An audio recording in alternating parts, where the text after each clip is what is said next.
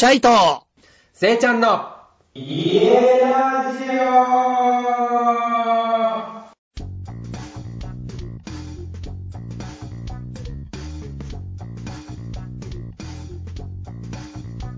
皆さん、こんにちは。こんにちは。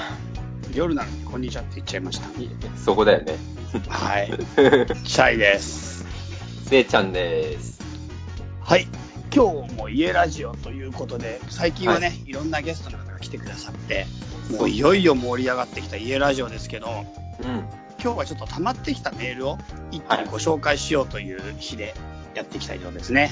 ですね。はい。というような感じで考えてますので、まあ皆さん今日はちょっとメール会ということでご理解ください。はい。はい。どうですか、えせいちゃん、最近どんなことしてるんですか？最近ね、うん。家ラジオ的にはね、なんかね、うん。この間友達の家に招待してもらって、うん。たこ焼きパーティーしたんだけど、うん。で、その友達ん家こう行ったら、うん。あまあなんか4年ぐらい前に建てたらしいの、自分で。自分でって言ってうんもセルフビルドじゃなくてね。うん。うん。わかるよ。それはわかる。セルフビルドのケースほぼないから。確かに。疑わねえよ。よ そこいきなり疑わねえよ。そうね。そう、まあ、めっちゃいい感じだったの、木木で。うん。で、まあ、そそんなかこんなで、まあ、お話ししてたんだけど、うん。いや、聞いてるよ、家ラジとか言って言われへて、え。な何のことかなって一生思わない？自分たち。あ、でもなんか家ラジって言ってる人聞く、俺も。マジ？うん。ラジって言ってる人聞く。初耳だったからさ、うん。やべえ、ヘビーリスナーって家ラジって言ってんだと思って、うんちょっ。と、ちょっとすごい嬉しくなっちゃったんだよね。ああ。そう。確かに。なんか相性があるってすごいよね。いや、いいよね。嬉しい。で、家ラジついでに、うん。畳もセカザツも聞いちゃってさ、とか言って。えうえやばい。ん。やばいよ。それはやばい。チャイ君のイメージ変わっちゃうかもなーなんて思いながら聞いてたけど。え、俺のこと知ってんの？いや、知らないよ。いや、でもイメージ変わる？ラジオをめっちゃ聞いてるから。だって、ああ、変わるも何もないしだから。確かに。形作られるだけでしょ。そうね。余計にね、余計にこう肉付けされていくよね、イメージ。そうだね。そう。なんかそんな感じで、ね。そうです。か。うん、そんなことがあったよ。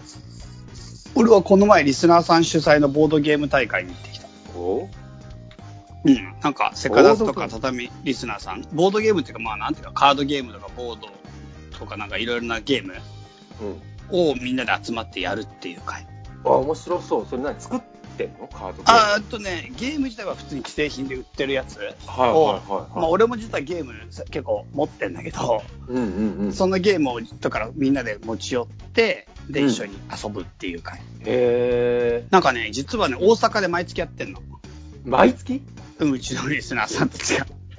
結構ヘビーにやってない？いや、ほんと、月ほん一とって、ほんとすごいんだよ。ほんとすごいんだよ、大阪の人たち。毎月とき、今はちょっとわかんないけど、毎月やってたらしいんだけど、でもほんとすごいんだよ。それがすごい楽しそうで、すげえ面白くて、泊まりでやってるらしいのね。泊まりで？そう。それで、いや、いいなってなって、うん。それで関東でもやろうってことで、今回声かけてくださって、かうんかけてくださった方がいて、それでね、関東で初めて、あの、今度ね、あの、なんていうかね、古民家カフェみたいなの貸し切って、半日丸々丸々。で、そこでみんなでボードゲームとか、まあ、お酒とか、おつまみとか、まあ、お菓子とかお茶とか持ち込んで、みんなでやったっていう、行ってきた。えー、それは何？もともと、あの、セカザツリスナーとかってこと？あ、そう、そう、セカダツリスナーががほぼだけど、例えばその友達とか、旦那さんとか、うん恋人とかも来ていいっていう。すごいね。それは、そう。うん。その、みんな、カード好き集まれみたいな感じで集まってった仲間たち。セカザツまあ、のリスナー。そうだ、リスナーさんの会の一つで、こういうゲームやるんだけど、来るみたいな。あとはなんか、この前、チャマキャンプやった時に多分その話になったんだけど、チャマキャンプで夜遊ぶためにいろいろ俺ゲーム持ってたのよ。で、他の人も持ってきてたのよ。うんうんうん。それでそれやった時に結構ハマって、うん。で、めっちゃ面白くて、で、関西から来た人とかも、関西で実は毎月やってるんですよ、みたいになって、え、何それ、俺たちもやりてえ、みたいになってやることになった。すげえ。ちょっとしたイベント化にできるじゃん。イベントとしてやってんのかもうすでに。まあそうだね。でも俺が主催してないから、やってるのは俺じゃねえんだけど。なるほどね。そっかそっか。そう。それ参加させ面、参加させてもらった。すげえ。行くと、行くと古民家が、っていうかまあカフェ、うんカフェなんだけ平屋のカフェがあって、普通の民家を改築した、まあ古民家っていうか、本当ただの民家を改築したカフェがあって、うん。そのカフェのところはもう完全にカフェのメニューと、完全にカフェのポップしかないから、うん。え、本当にここでやってんのって状態なのに、うん。なんかでっかく下の方にね、でっかく茶間の、茶間の絵とコピーうんと矢印がある。あ、ここだすげえ、すげえ、もう。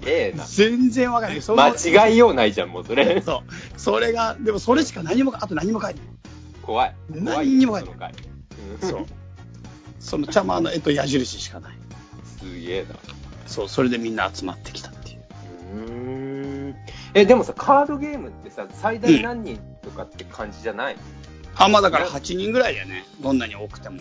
あ、やっぱそうだよね。うん。でもだから何種類か持ってって、まあみんなで、何人ぐらい来たんだろうね。でも、20人以上は来たんじゃないかな、この前も。うん。え、今一番、そのチャイの中でこう、あ、これ面白いなっていうカードゲームちょっと紹介して。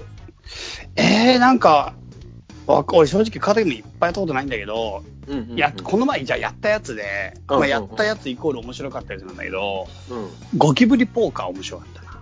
聞いたことない。えー、マジで？ゴキブリポーカー超有名だぞ。有名なの？超有名。超有名だから、俺はカードコレクターとして買ったんだよ。え買ったんだけど、やり方はちょっとちゃんとやな読まなかったっていうのもあるし、あとなんかわざわざ、なんていうか、遊ぶ機会がなくて持ってたの。ああ、なるほどね。そうでゴからな。そうそうそう。で、二人でもちょっと微妙なんだけど、でもゴキブリポーカーは、うんもうかなり、かなり面白かった。本当かなり面白かった。嘘。それ、やっぱ概要は話してくれないんだ。まあそうだね。簡単に言うと、ルールは、うん。なんか自分の嫌な、虫、まあ全部嫌な虫のカードのクモとか、ゴキブリとか、ハエと。か、でその嫌な虫のカードが一人八何枚かわかんないな、その遊ぶ人によって変わるけど、何枚かこうやって持ってるんだよ。うん。で、その持ってるやつの中で一個だけ嫌な虫を、うん。まあ自分で選んだやつを裏返しにして、例えばせいちゃんに渡すのよ。じゃあこれ話長くなるよ。うん。長くなりそうだっ長くなるし、別に読めばわかるよ、それ、本当に。た。でもちょっとちょうだい、ちょっと。で、せいちゃん渡すのよ。で、これは、ゴキブリですって言って、俺は渡すのよ、1枚。うんで、せいちゃんがそれに対して、嘘ですとか、本当ですのどっちか言うの。おうおうなるほど。で、嘘ですって言って、そのゴキブリって言ったら、嘘だったら本当に、俺嘘ついてたら、うんあ、それ嘘です本当ですって言った人が表にするの。うん。で、嘘だったら、そのが俺の方に戻ってきちゃうの。で戻ってきちゃうっていうか、うんあの、せいちゃんが当てたら、うん。当てたら戻ってきちゃうの。うん。なるほど。でも、せいちゃんが外したら、せいちゃんのものになっちゃうの。だから嫌なカードゴキブリだったら押し付け合う。押し付け、ああう、なるほどね。んで、これがゴキブリですって、そう。で、せいちゃんが、それは本当ですって言って、なんかゴキブリだったら、本当に本当だから、せいちゃんが当て当てたことになるから、俺のとこ戻ってきちゃなるほど。え、っていうさ、カード、うんカードの中に。嫌な虫ばっかりいるんだ。そうそうそうそう、全部嫌な虫だ。なるほどね。それをどうやって押し付けるときに嘘ついて押し付けたり、本当のこと言ったりとかして押し付けて、相手が嘘です、本当ですのどっちかで、うんまあ、心理戦みたいな形で、で、嫌な虫が4つめめ自分のところに集まっちゃったら負け。おお4つ集まったら負けね。そう。4つってへ 4, ー 4, 4個ね。あの、いろんな8種類あるんだけど、それがそれぞれ4、うんどれか1つでも4つ集まったら負け。うん。それ有名？有名有名、ゴキブリゴキブリポーカー。名前だけ強いよね。うん、なるほどね。名前だけ一人歩き系ね。うん、あと犯人は踊るっていうのもすげえ面白かった。おお面白そうな名前だな。それはなんか探偵と犯人で、まあ、うんやるんだけど、ババ抜きのちょっと複雑版なんだけど、すげえ面白かった。へえ。それもカードゲーム？カードゲーム。うんあと、え俺の個人的に大好きで、まあ自分が持ってたんだけど、うんブロックスっていうボードゲームがあるんだけど、これ大好きなの。あ、それはボードゲームなんだね。そう。これすごい楽しい。ブロックス。うん。うん。いや、いいね。それ、今日もジェーンがやってた、さっきまで。遊び倒してるじゃない？ジェーンがやって、アミジャーが食ってたら、せいちゃんから電話かかってきた。だから、電話って言うんじゃないって。収録だっけ？みたい収な。アミジャーが食ってたよ。いい加減にしなさいよ、充電もしてないし。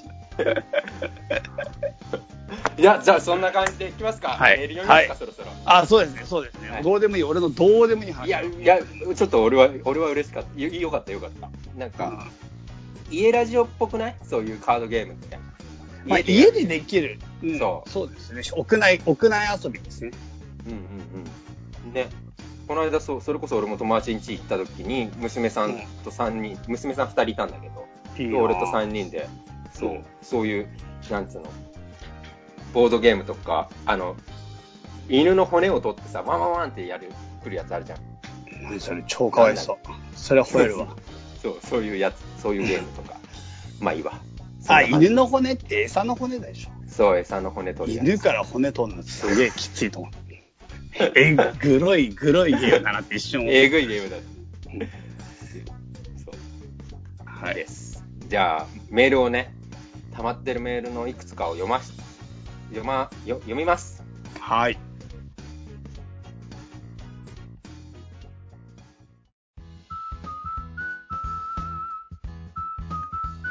はい。じゃあタイトルいきますね。はい。はい。家ラジオ大好き。おうはずきルーペの CM のパクリ。うん。こんにちは。初めてお便りする久美と申します。おおクミさんじゃん、これ。久美さん。クミさんだ。はいはい。え、俺発音おかしかった？うん。全然オッ。ケー。うん。全くおかしくない。もう最も正しい。もうどうではい。こんにちは。家ラジオはじわじわ人気出るんじゃない？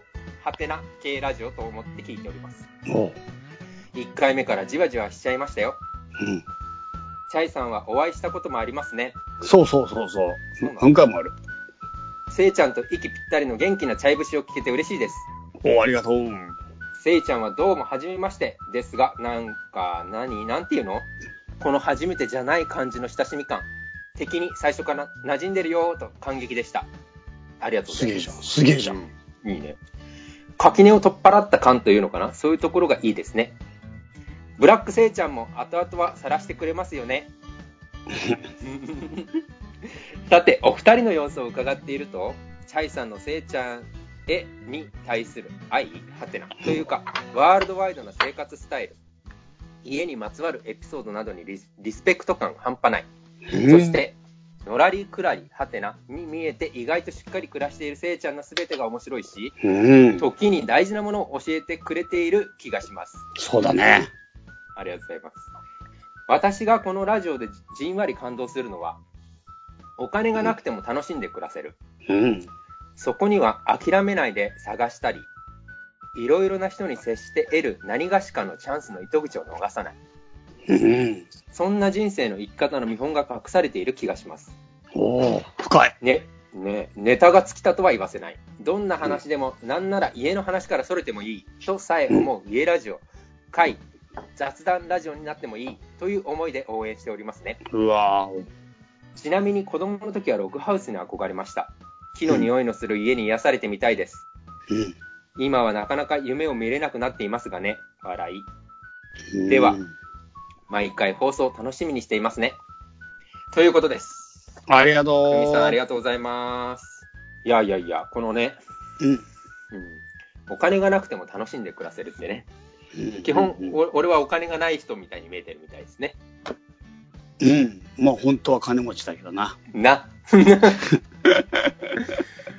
せかざつから畳から全部聞いてくれてる方っぽいですね。そうです、そうです。うんうんそう。この前日本語教室にもね、来てくれてわざわざ遠くうん。に住んでんだけど。そうなんだ。で、ツイッターではもうお馴染みでいっつも。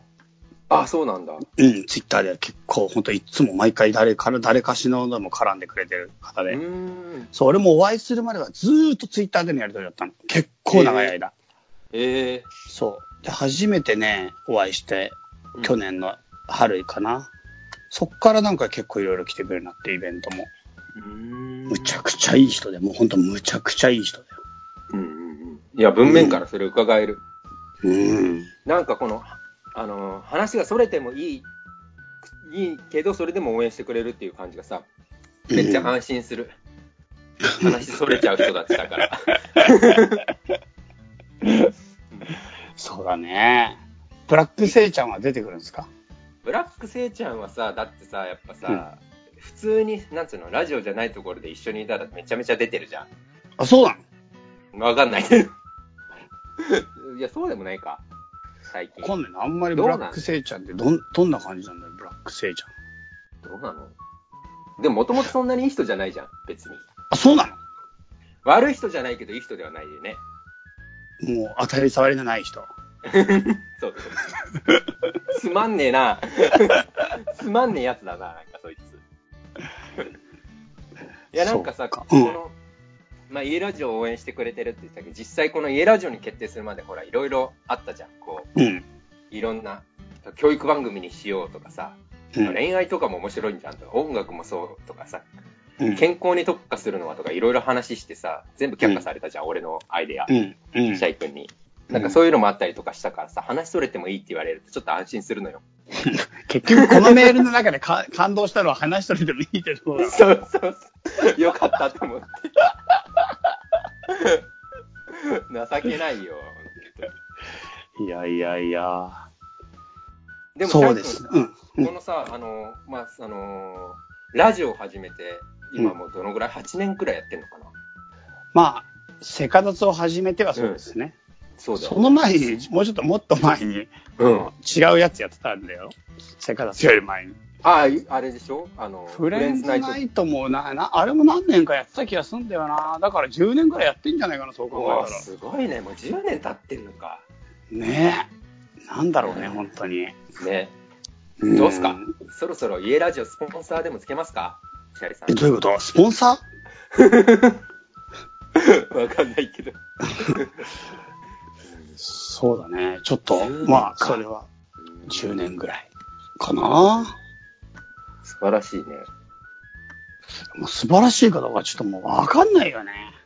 あ、そうなの ?10 でしょ年やってたらすごいよ、やっぱり。何、何にしたって10年やるってすごいことだから。まあでもなんかずっとコンスタントにやってるわけじゃないじゃん。毎あ月必ず必ず必ずってやってるわけじゃないからさ。ムラがある。ああ、なるほど。うん。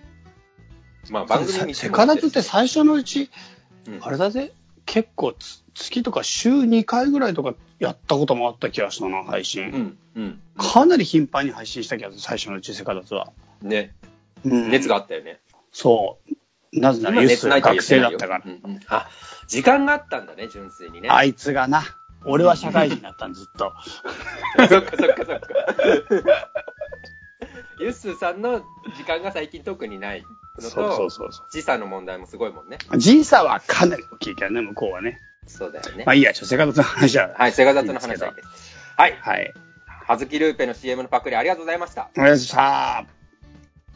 次ですね。はい。いいですか。はい。ふつおたです。はい。こんにちは。ラジオネーム、転がりと申します。お、転がりさんも久しぶりですな。知ってるんですね、またま知ってます、知ってます。はい。転がりさん、はじめまして。はじめまして。私は大卒後、教職に就きましたが、思うところがあり、転職しまして、現在はうんお重そうなのそうなんだって。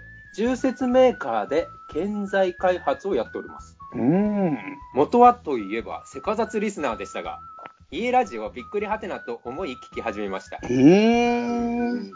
お二人の家や暮らしに対する考えや、他のリスナーさんの家に対する思いや考えを聞かせていただき、仕事に生かしたいなと思います。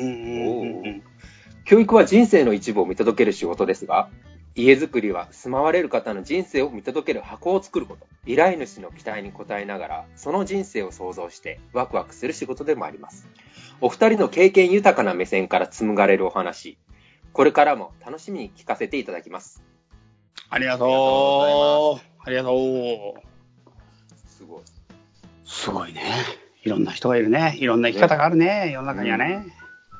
でもさ、建材開発ってさ、うん。具体的にどういうことやるんだろうね。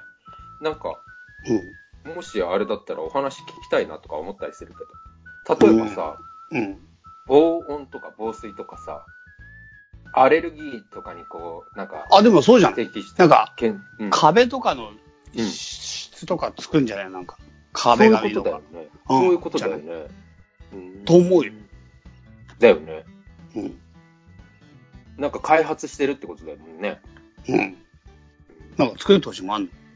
いや、例えばだけどさ、猫の家猫の家？そう、そう、都内とかで暮らしててさ、すごいちっちゃいワンルームの家とかにさ、猫とか飼っててさ、すごいさ、泣いちゃったり、犬とかもそうだけどさ、うん。そういう時にさ、防音のお部屋みたいなさ、うん。のをさ、あの、猫のとか犬とかのペットのためにさ、あるっちゃあるのよ。売ってるっちゃ売ってるの。でもめちゃめちゃ高いのよ。うん。やっぱりも、ものとしてそんなに需要がないからかはわかんないけど。うん。で、かつ、めちゃくちゃちっちゃいから、なんか猫とか犬も入ってて、ちょっと息苦しそうみたいな感じがしてて。うん。なんかそういうことの、なんか、アイデアとか欲しいなとか思ったりするときいや、があった絶対高くなるでしょ、そんなんだって。やっぱそうだよね。なるなるなるなる。絶対だよ。20万とかするのよ。本当に。防え、で音室。もそんぐらいするっしょ。だってタムが自分で作った防音室もうん20万以上かかってたもん。あ、そうなんだ。やっぱそうなんだね。そうそうそう。自分で作っても。うん、種類も選べないわけよ。うん。うん。うん。やっぱり、そういう開発する企業もそんなないから。うん。うんうんうん。まあそれちょっと転がりさんには頼めないな。はい、すいません。頼んでるわけじゃない。なんかそういうのが気になるなって言ってるわけ。気になる。うん。カビとかさ、湿気とかにも、日本だったらさ、うんどういう建材とかやってんのかなとかさ、気になるじゃない？ちょっと建材開発って聞いたら。まあ、それは頼めないよね。まあでもこの今回家づくりや住まわれる方の人生見届ける箱って言ってるうん。けど、はい。なんかやっぱりその家の中のデザインがどうなってるかによって家庭の家族関係が変わるっていう研究がまあされているんだよね。で、特にまあ幸福っていう観点からしたときに、デザインで幸福を実現できるんじゃないかみたいな研究みたいなのをちょっと今やってるところがあって、なんか例えば、ふと座り、腰をかけて座りやすかったり、ふとミーティングなんかしたくなっちゃうというか、ちょっと話し合うときに、例えば人と人が話し合うときって正面からではなくて、なあの、斜めの関係っていうの、うんうんうん角のところに机があったら、その斜めみたいな感じで視視界が、視点がぶつからない形が一番リラックスした話ができるんだよね。うんうん。隣同士になっちゃうと、ちょっと全然あの、まあ、恋人とかだったらまたいいのかもしれない。親密すぎて、ちょっと男同士がでもちょっと話しづらかったりするじゃん。わかる。正面だと面接みたいになっちゃう。斜め。なんかそういった椅子の配置とか、部屋の形とかのデザイン、まあ、ちょっと丸みを帯びた空間みたいなものに段差をつけるだけで人が自然に交渉をかけて、まあ、ちょっと話、談笑しやすくなったりするって言われてるんだけど、はいな。んかそういった家の作りを、デザインを、デザインをすることによって、実は家族の輪っていうものを、より効果的に、なんていうのかな、作り出すことができるんじゃないかみたいな。家を、そういった箱っていうふうに考えたときに、どういう家庭を作りたいかみたいなところに、実は結構、なんていうのかな、うんリンクしてくる話だなって思って。なるほどね。箱っていう表現がね。ま、うん間取りってことも含めてだよね、それ。そうだね。だからうちなんかも結構そういうのは意識してるんだけど、実は。うんうんうん。うん、だからまあ、もちろん、あの、間取りもそうだし、家具の配置なんか一番大きいし、おううん、だからそういったことだよね。うーん。面あ白い。とどこの壁を使うかとかさ。どこの壁を使うってどういう意味？テレビを置くところのをどこの壁にするかとか、うんうんうん。うん。おーあとなんか写真とか貼ったりするのをどこにするかとか、全体への伝言板みたいなものを置くか置かないかとかさ。まあうちは置いてんだけど、ホワイトボードだから、うんうん、言ってたもんね。共通のね、話とか置いといたりとかして、うん意思疎通が皆さん、家の人が測れるようにするとかさ。うんうんうんうんうん。でも興味深い、そういう、家をデザインするって、そういう部分でのデザインっていうのもあるってことだね。うん。いきまーす。はい。家ラジオさんにお便り。ラジオネーム、メロメロ小村帰りさん。メロメロ小村帰り。はい。チャイさん、セイちゃん、こんにちは。お家ラジオ毎回とっても楽しく聞かせてもらってます。ありがとうございます。おざっす。今回はお二人に話していただきたいテーマがありお便りさせていただきました。おそのテーマとはズバリ、家の探し方です。うん。シャイさんは最近家探しをなさっていたようですし、せいちゃんもいろいろな家やゲストハウスを転々としているようですので、どうやってその物件に出会ったのかお話ししていただきたいです。私は過去に家探しですごく大変だった経験があり、どうすれば効率的に住みやす、住みたい家に出会えるのかを知りたいです。ちなみに私は以前、住みたいエリアをうろうろと歩き回って、めぼしい空き家を探したことがあります。うん。そしていい感じの空き家を見つけたので、住所を控えて、その地域の法務局に行きました。うん。うん。法務局では、登記簿帳本の閲覧が認められているので、その空き家の所有者を調べ、所有者に手紙を書いて、家を貸してくれませんかと直接交渉しました。すげえな。結果、無事貸してもらうことができ、土地100坪、築40年の一軒家を月1万円で借りることができましすげえな。た。空き家バンクにも載っていない激安有料物件でしたが、探したり交渉したりする手間がとてもかかってしまいました。何かもっと簡単で効率的な探し方はありませんか？これ以上ないだろ。ないだろ？あでも効率的なって話だったらあれ。っていう部分はあれだけど、うん。これすごすぎるだすごすぎるだろ。むちゃくちゃだな、もう。ろ。貸してないでしょ、だってその家。本そういう来。ことよ。歩いてて、あ、ここいいな、よし、法務局行こう、つって、所有者調べ上げて電話してんだよ。手紙、手紙、手紙。手手紙か。直接交渉してんだよ。すごいな。マジすごいな。この人パワのフルすぎるだろうん。ほんとすごい。ほんとすごい。そういう人い、すごいな。日本、日本、日本人もまだまだやれるな。やれるやれる。っていうか、この人がさ、そのさ、家探しの仕方を教えてくださいって言ってるのおかしいよね。もうこれが正解だもんだって。これ、いやでも、効率的なってことだったら、だから俺がこの前言ったみたいにアプリをうんもうガンガンガンって入れて毎日チェックするプラス、うんうんうん。僕が実は他にやってたことがあるの言おうか。お、言ってください、それ。あ言っこの言ったかな？言ったか言ってないか忘れちゃったけど、うんまあまず不動産屋さんにとりあえず行って内見してるうちに不動産屋と仲良くなります。うん、大事。そう、その中で、実はここからもう一段階あって、お？不動産屋に相談すると、実はその地域にある賃貸物件を全て不動産屋は抑えてるんですよ、大体。おで、ここで重要なポイントの二つ目は、お今、不動産情報として、賃貸物件として情報が出てるのは、うんあくまで空いてる不動産物件のみが出てるの。はい。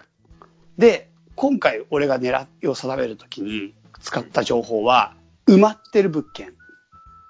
その発想ちょっとないよな。そう、だから俺はもうこ、俺の考えとして、俺も明確にこう、こう、こうっていう条件があるわけじゃん。自分はこのぐらいの広さで、こうで、駅からこうで、こうで、こうで。で、空いてる物件はもう全部調べ尽くしてるからないわけよ。じゃあどうするかって言ったら、埋まってる物件がいくつあるのか。要するに現実的に考えて、まずこのエリアに俺の予算でその物件はあるのかないのかをまず調べたい。だから要するに現実的にこのエリアでその値段でその物件がないんだったらもうその勝負できないじゃん。そしたらもっと値段上げるとか、ぶ条件下げるしかないじゃん。うん。だからまず埋まってる物件で同じ条件があるかないかを調べてもらって、うん。したらあるんだよ。で、あるってなった時に何件あるかって聞くのよ。で、3件あった時に、その3件が例えば夏のタイミングとか春のタイミングで引っ越しするかしないかってところでリサーチを、だからば待ちだ。そこを待つんだよ。で、出た瞬間に連絡もらえるようにすれば、そこのところが引っ越しする瞬間に先に抑えられちゃう。すげえ話だな。そう。だからもう、まだ出てない物件をもう先にリサーチかけといて、それを参考資料に、なんていうか、そいつが出てきたら捉えるっていう、のがおなんていうか、伏せ、伏せ駒としてずっと持っとくの。ーなるほどね。うん。それさ、不動産屋さんの方もさ、うん今年の春あたり、あの、お家出ら出られますかね？なんてことは聞かないわけじゃん。絶対聞かない、聞かない。うん本当にあっちあ、だから結局、そうそう。で、結局、その、で引っ越しますが出た時点でわかるから、うんうんで、分かった時点で、まうんあ、なんていうか、教えてもらえるっていう話にしとくの。なるほどね。そうそう、即すげえ早い段階で。そう。そうやって、だからなんか、俺が、でも単純に俺はそれを抑えたいんじゃなくて、なんでそんなリサーチかけたかっていうと、うんうん自分の言ってる希望が現実的かどうかってことを知りたかったの。ああ、なんかチャイっぽいな。チャイらしいな。そうの。俺が言ってる値段が安すぎるからこんだけ見つからないとか、うんあとない、むしろないとか、うんだとしたらね、この勝負もうできないじゃん。そうだね。でも実際に、うんうん、その値段で貸してるのがあるんだったら、可能性はあるし、なんならそれが次空いた時に抑えられる可能性ももっとあるから、そうだよね。うん。実現してる人がいるわけだからね。そうそうそうそうそうそう前例があるかないかが知りたいんだよね。なるほど。その考え方ちょっと大事だね。そう。と言いつつ、しかもそれ超盲点だね。そのそうないもん、意外と。うん。で結果的には俺それを調べた時に、やっぱ値段上げたんだよね。あ、っていうか、埋まってるのでこんだけ、そう、埋まっててこんだけしかねえんだと思って。なるほど、ね。えだったらもう絶対数が足りなすぎんなと思ったの。うんうんうんうん。うん、絶対数がこんな足りねえんだったら、うんまあ、そこから出てきたとしても、それはラッキーなだけであって、うん基本的には結構厳しいなって思ったんだよね。なるほど。でちょっと値段を上げたり、もしくは条件少し違うのに変えたりしたんだよね。それでちょっと調整したんで、現実路線を。なるほど。うん。ちょっとそういうのとか、うん。だから、そういう意味でやっぱり情報を大量に持ってる不動産屋には絶対アプローチかけた方がいいのと、うんあと不動産屋もなんかインターネットとかで資料請求すると多分一番下っ端っていうか、うん。なんかね、とにかく若い人ばっか出てくるから、やっぱ店突撃が絶対一番いい。なるほど。うん。店突撃だとやっぱり結構いい人に当たると、すげえちゃんと話聞いてくれるし、乗ってくれる。うんうんうんうんうんうん。なるほど。うん。効率的だね。なんかさ、空き家バンクにも載ってない激安有料物件でしたがってこれ書いてあるけどさ、空き家バンクとかさ、うん。あのー結構俺見てたの？ああ、それでも多分、わかんないけど、関東というかこっちじゃなくて、もう少し田舎の方が有効に使えるんじゃないかなと思う、そうなんです、。そうなんです。そう。田舎だとこれは結構使える。うんうんうん。まあ東京とかさ、まあ千葉とかもあるんだけど、うん東京とかだと結構厳しいかもしれないけどさ、うん。でね、それ、空き家バンクに乗ってるお家のに向かう途中にも結構空き家ある。ああ。このこの方が言ってるように。で、でも、その空き家バンクには載ってないし、その、うん。空き家っぽいんだけど、そういう、あの、う売るっていうつもりが今のところないとか、貸すっていうつもりが今のところないみたいな状態で、で、ほっとかれてるお家って結構い田舎にいっぱいあるじゃん。うんうん。あるのね。俺思ったんだけど、なんかそういう、それなんだけど多分関東に出ちゃったりとかし、あの都市部に息子さんが出ちゃってて、管理をたまにするぐらいの感じの、うん。うん、あのー空き家を持ってる人って結構いて、うん。だけど実際のところは、ちょっとでもそれがさ、家賃収入とかになったら嬉しいわけじゃん、きっと。持ってうん。うん。る人たちも。うん。でも、何も、あの、その、どっかに依頼してまでっていう気持ちもなければっていう風な感じだと思うのね、感覚として。うん。だからなんか俺は今さ、いろいろさ、その、ウーバーイーツとかマッチングアプリっていっぱいあるじゃん、ああいう。うん。ああいうマッチングアプリみたいのが、そういうのであったら結構いいんじゃないかなと思ったりとかした。なるほど。そう、だからなんか、まあ、結局一緒だろ、空き家分。空き家バンクがわかんねえんだから、マッチングアプリもわかんねえだろ。そうなんだよね。そうなんだよね。空き家バンクとかに情報を探しに行けない人たちだもんね。そうそう。だからアプリを作られたところで、アプリの使い方わかんない人わかんないでしょ。やめなさいよ。めっちゃいいアイデアだと思ってたのに。なんかさ、リ、リスナーの方とかでアプリ作れる人とかいたら、こういうのも面白いんじゃないかと思ったけど、めちゃくちゃ労力だろ。うんうんごめん。大していいアイデアじゃなかった。次行ってみよう。そんな感じですね。はーい。はい。お便りありがとうございました。あざーす。次行きます。いいはい言って。もちろんもちろんもちろん。はじめまして。チャイさん、せいちゃんさん、そしてチャリーモさん。はじめまして、ラジオネーム、パインと申します。チャリーモさんにメールだイエーイチャリーモさんも来てるんで。うん。パインさん。です。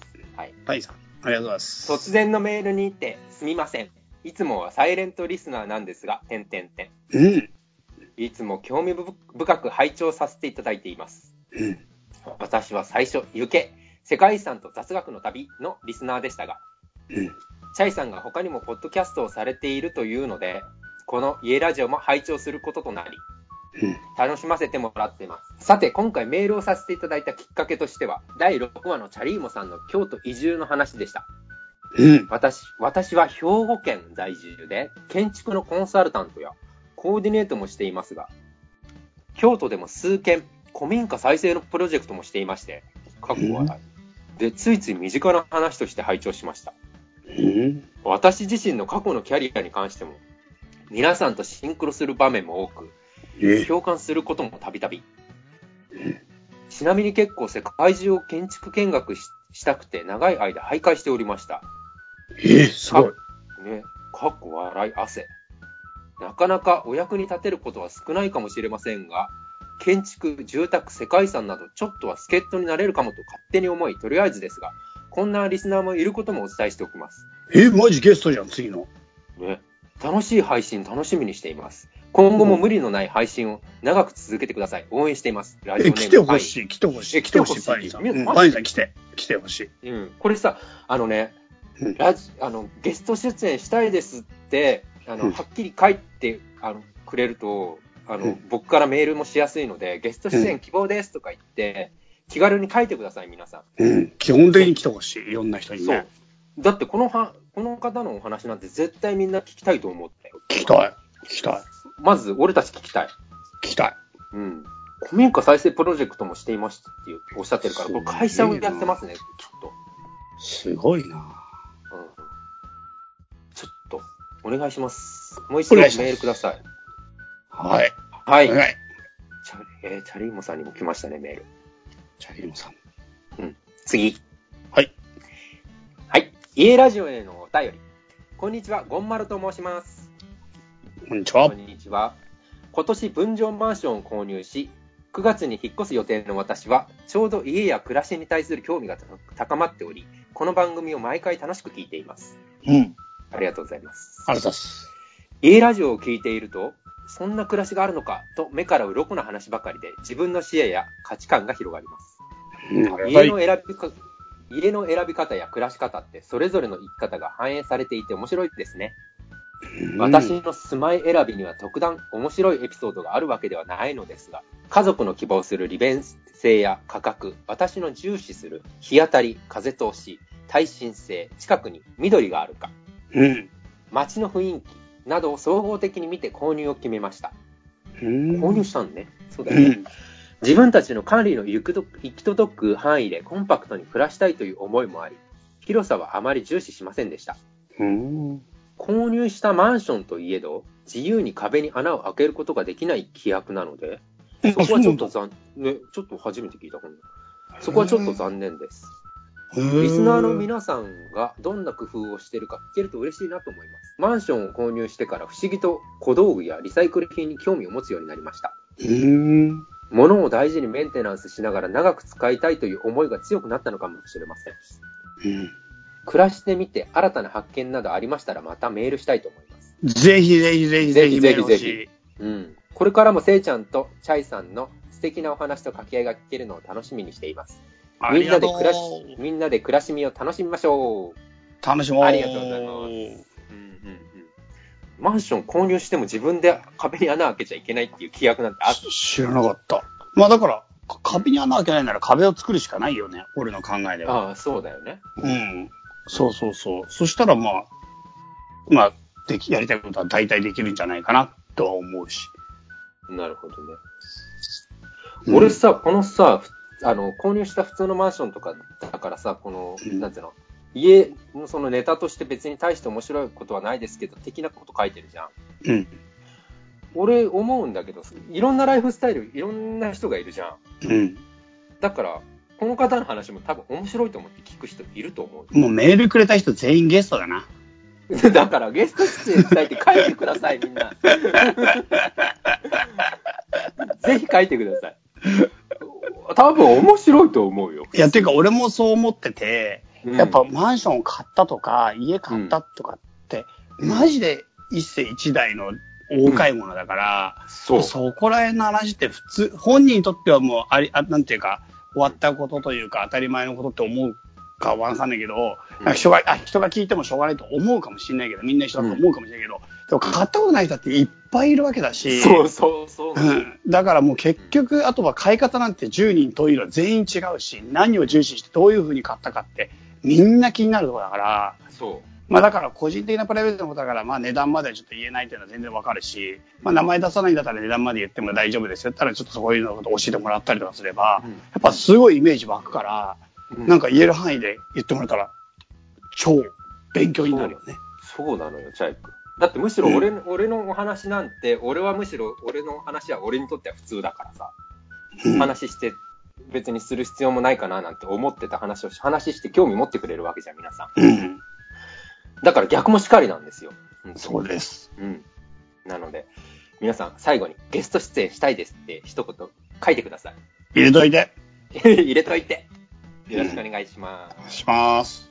最後もう一件。はい。今日はこれで最後にしようと思います。はい。いつも楽しみに聞かせていただいてます。ライです。第3。ライさん。ライさん。ライさん。うんうわ、超久しぶりじゃん、ライさん。え、そうなの？超久しぶりだよ。え、一回くれてた？いや、ユーラジ俺が個人的に会ったことがあるってことで。大なんだよ阪で。う ん俺がむちゃくちゃ久しぶりやん。うーん。うん超覚えてる。顔も覚えてる。ほんま、うん。すごいよ。前回の花さん。うん。花さんゲストに来てくださいましたね。うん。そこを読んで感銘を受けてすすぐくれたっぽいメールです。えー、嬉しいね。ゲスト会にお便りくれんの嬉しいな。そう。これ嬉しいっすね、マジで。うん。言わさせていただきます。合ってる？はい。特に今回は、花さんの考えに共感というか、新鮮に触れた気がして、聞き流しているようなところがある気がして、1回目聞いてすぐ2回目を聞きました。うん。嬉しいね、この感じ。うん。そして少し仕事でのトラブルがあり、心を平常心に落ち着かせるためにさらに3回目聞かせていただきました。おーすごい。このような素敵なポッドキャストを作っていただけたのが嬉しく、お礼が言いたく取り急ぎメールさせていただきました。うん。もっともっと感想をまた送らせていただきたいと思います。うん。お忙しいと思いますが、またお待ちしてます。すごいな。ありがとうございます。ありがとう、ライさん。いや、なんかさ、こういうさ、もうとにかく今送りたいんだっていうこのぐらいの5行ぐらいの文章でも、なんか熱伝わるの嬉しいね。嬉しいよ。しか何回も聞いてくれたんでしそう、ょ。何回も聞いちゃうんでしょうん。嬉しいよね。俺たちなんか合図中ってるだけだったのにね。大体花さん喋ってたからね。いや、本当に。ありがたいです。ありがたいですね。なるほど。皆さん、うん本当ちょっと紹介遅れちゃって申し訳なかったですけど、うんうんまあ、本当にメールをくださった皆さん、ありがとうございました。ありがとうございました。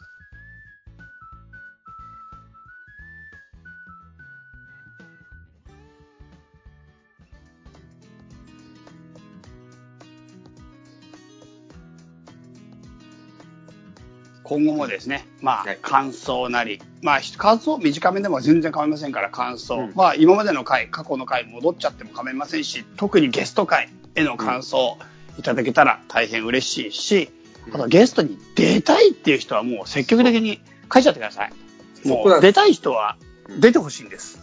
そうなんです。はい。っていうスタンスで私たち考えてますので、はい。そういう形でメールをどしどしお待ちしております。よろしくお願いします。お願いします。あと、はい皆さん、あの、ポッドキャストのレビュー、まだの方、あの、5の星つけて、よかったらレビュー、文面も書いてくれると嬉しいです。それはね、うん。ダメ？はい。よろしくお願いします。お願いします。じゃあ、えー、メールアドレスですね。はい。はい。チャイセイイエラジオ at gmail.com こちらまで、はい。ゲスト出演したいまで書いて、メールよかったらください。ください。よろしくお願いします。お願いします。